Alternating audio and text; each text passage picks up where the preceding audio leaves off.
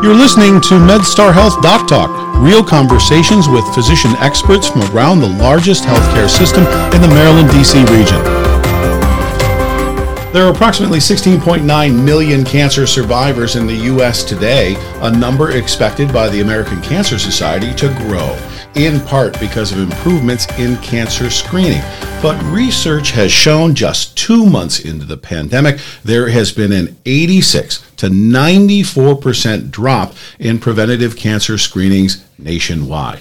Joining us today on Doc Talk is Dr. Albert Aboulafia, the medical director of the Weinberg Cancer Institute at MedStar Franklin Square Medical Center. He also leads the Division of Orthopedic Oncology and is the medical director of the MedStar Health Cancer Network. I'm your host, Mike Shu. Welcome to Doc Talk, and thank you, Doctor, for being with us today. So, in that intro, we were talking about what is going on. Um, can you talk a little bit about that drop off and the reasons why? Yeah, so, Mike, first of all, thank you for having me on the show today. Um, you know, in uh, February and March of last year in 2020, um, at the height of the pandemic, there was really, and for good reason, a shutdown of elective healthcare. We shut down elective surgeries. We shut down visits to doctors that could and should be delayed at that time. And as a result, people were not coming in for screening, and frankly, it wasn't available to them. If someone wanted to get a mammogram or they wanted to get a CT scan, um, we really weren't encouraging it. We wanted to protect patients and keep them safe, and a delay of two or three months was certainly something that we thought was in everyone's best interest. And even in retrospect, I think it was in everyone's best interest. Well, I mean, were they happening at all? Pretty much no. So, you know, when it went from, you know, a decrease of 94%, you know, there was some screening going on, but on a very small level. Just for the absolute patients who, for one reason or another, really needed it to happen. Yeah. And when we talk about screening, it's interesting because you're right. We do have to stratify things. And what I mean by stratify is first define what is cancer screening. So, cancer screening means doing a test or a diagnostic or an evaluation of someone who doesn't have any symptoms.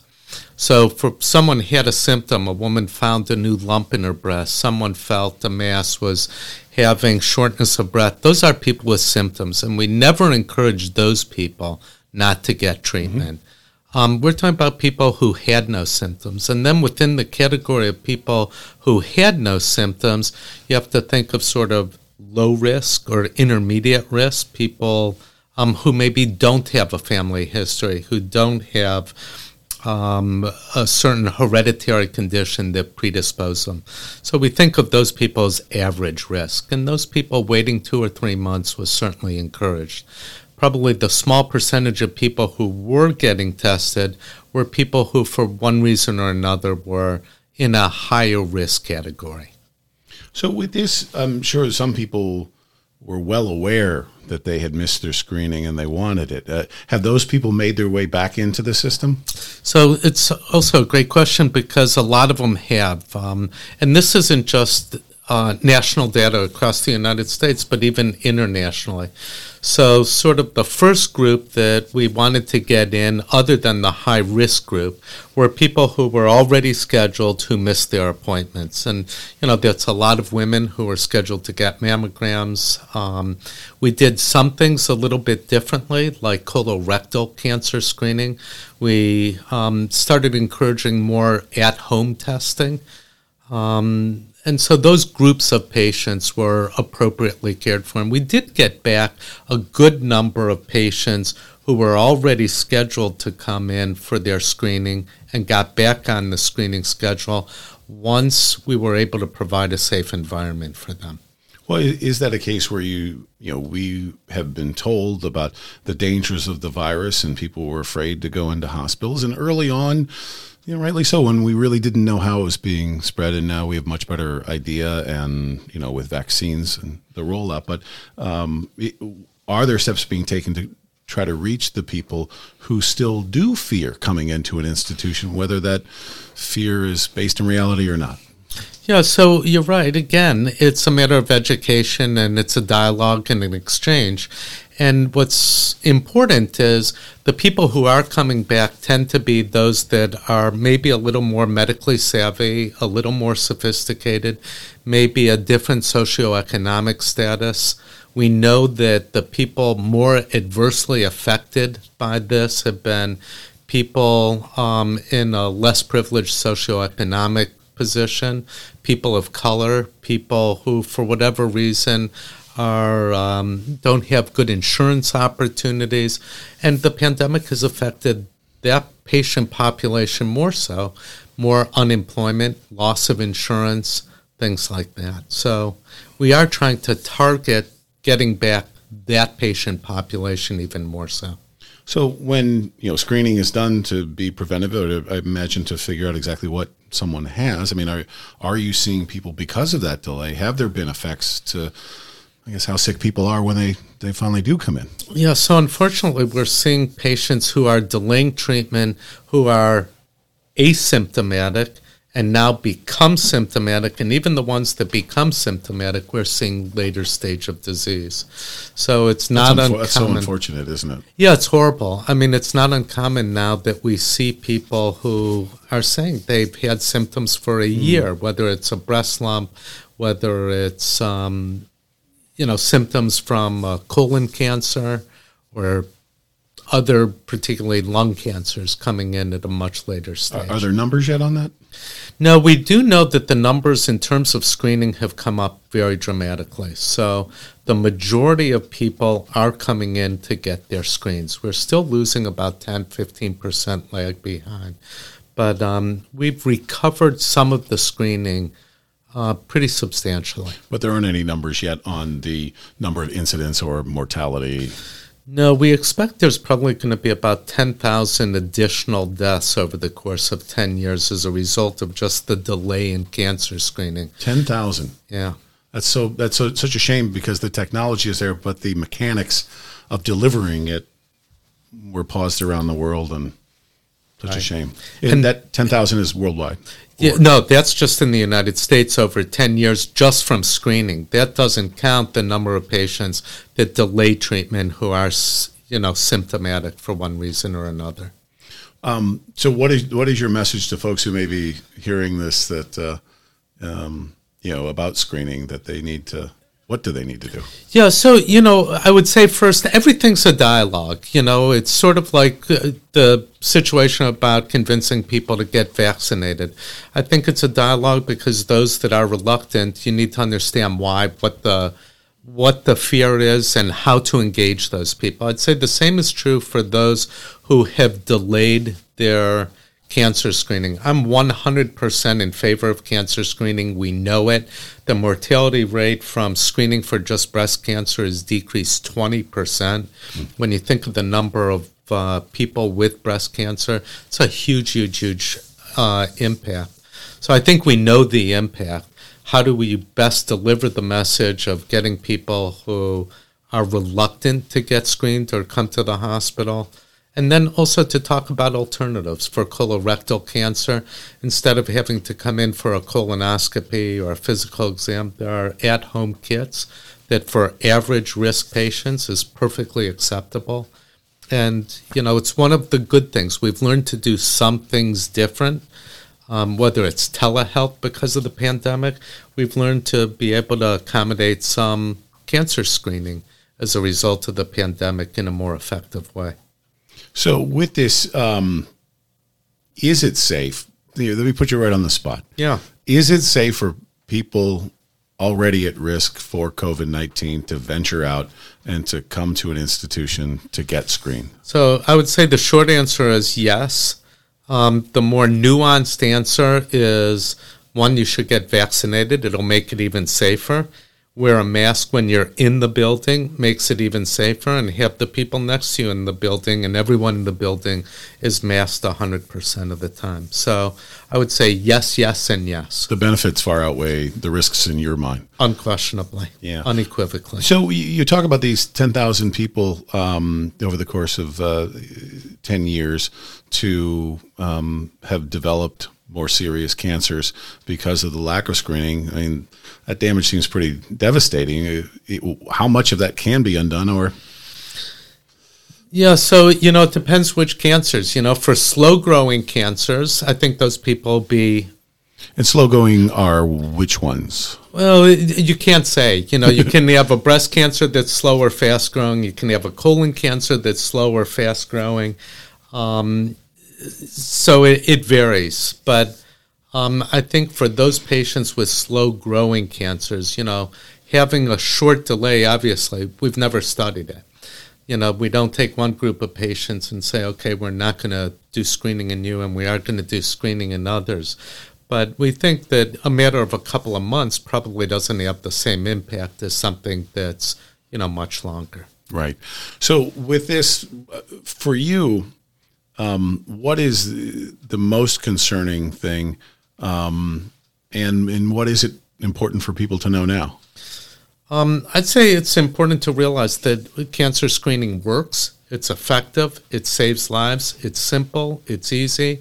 It's covered by insurance, and it can be done safely. Um, I would say that's the take-home message on every aspect. And then I'd say that we as providers need to be respectful and understanding of what fears and apprehensions people have. I'd say the biggest apprehension and fear isn't fear of getting COVID, it's fear of finding out something's wrong. And I don't, I mean, it's a topic I'm very sensitive to without going into a personal story, but I think people don't want to look for bad news. And so it's easier not to go and get cancer screened and feel like you don't have cancer than to get screened for cancer and find out that maybe you need an additional test. So you, you run into that all the time. It's hard to be brave. Absolutely, all the time. Right.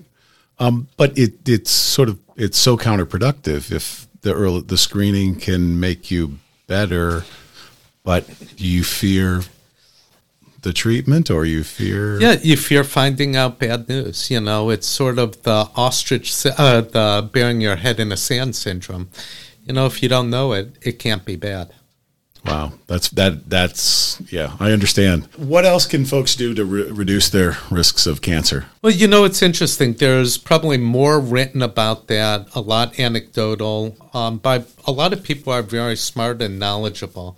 We talk about some things we know that reduce cancer risk and some things we don't know as well you know, I'll use just as an example, you know, healthy lifestyle. You know, people think that vegetables help, but you can read a thousand different things about diet and exercise.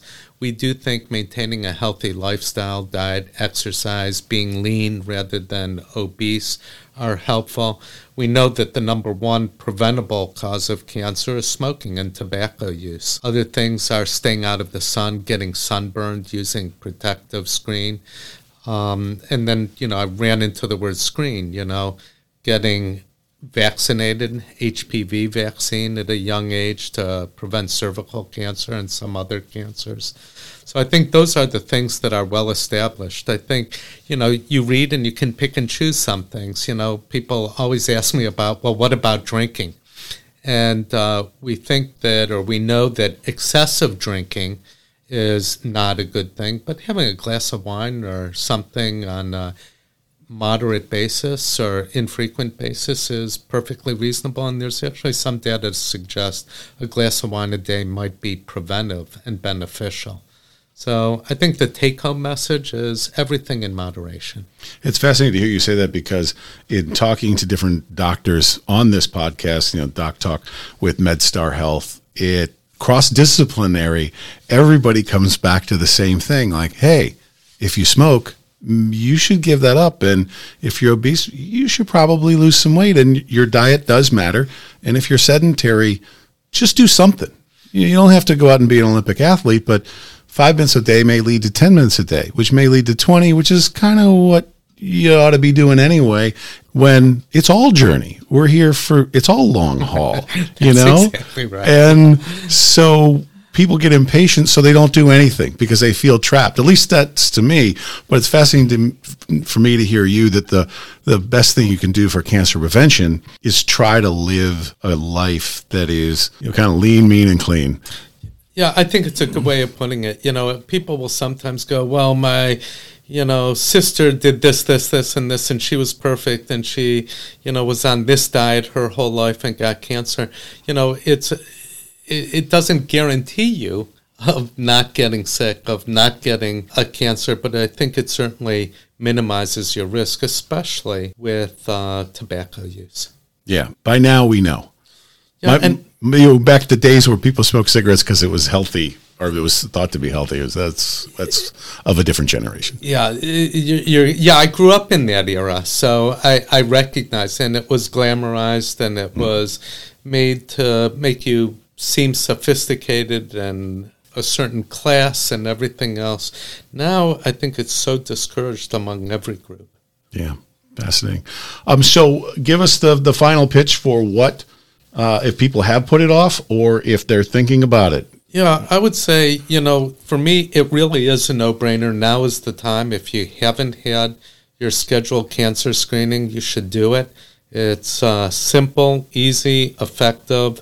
And, you know, we know we save lives. So this is a matter of life and death, as profound as that sounds. And, you know, at the risk of sounding exaggerating, but, you know, we all know people who have gotten screened and Sure. it made all the difference in the world. And the institutions are back up running fully. People are welcome. You can get appointments. Absolutely. There's really no barrier at this point anymore. And we actually even have people help navigate it with you. So, for instance, with lung screening, it's not just coming in, getting the test, and going home.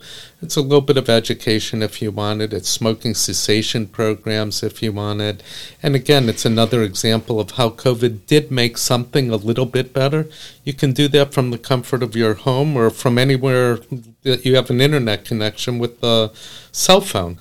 So you can be sitting in the parking lot at your job and have your smoking cessation class for 30 minutes in the parking. Awesome. Good. That's a good thing to, to end on. Uh, we've been talking with Dr. Albert uh, Aboulafia with the MedStar Health Cancer Network Institute. Thank you for sharing your expertise with us, Doctor.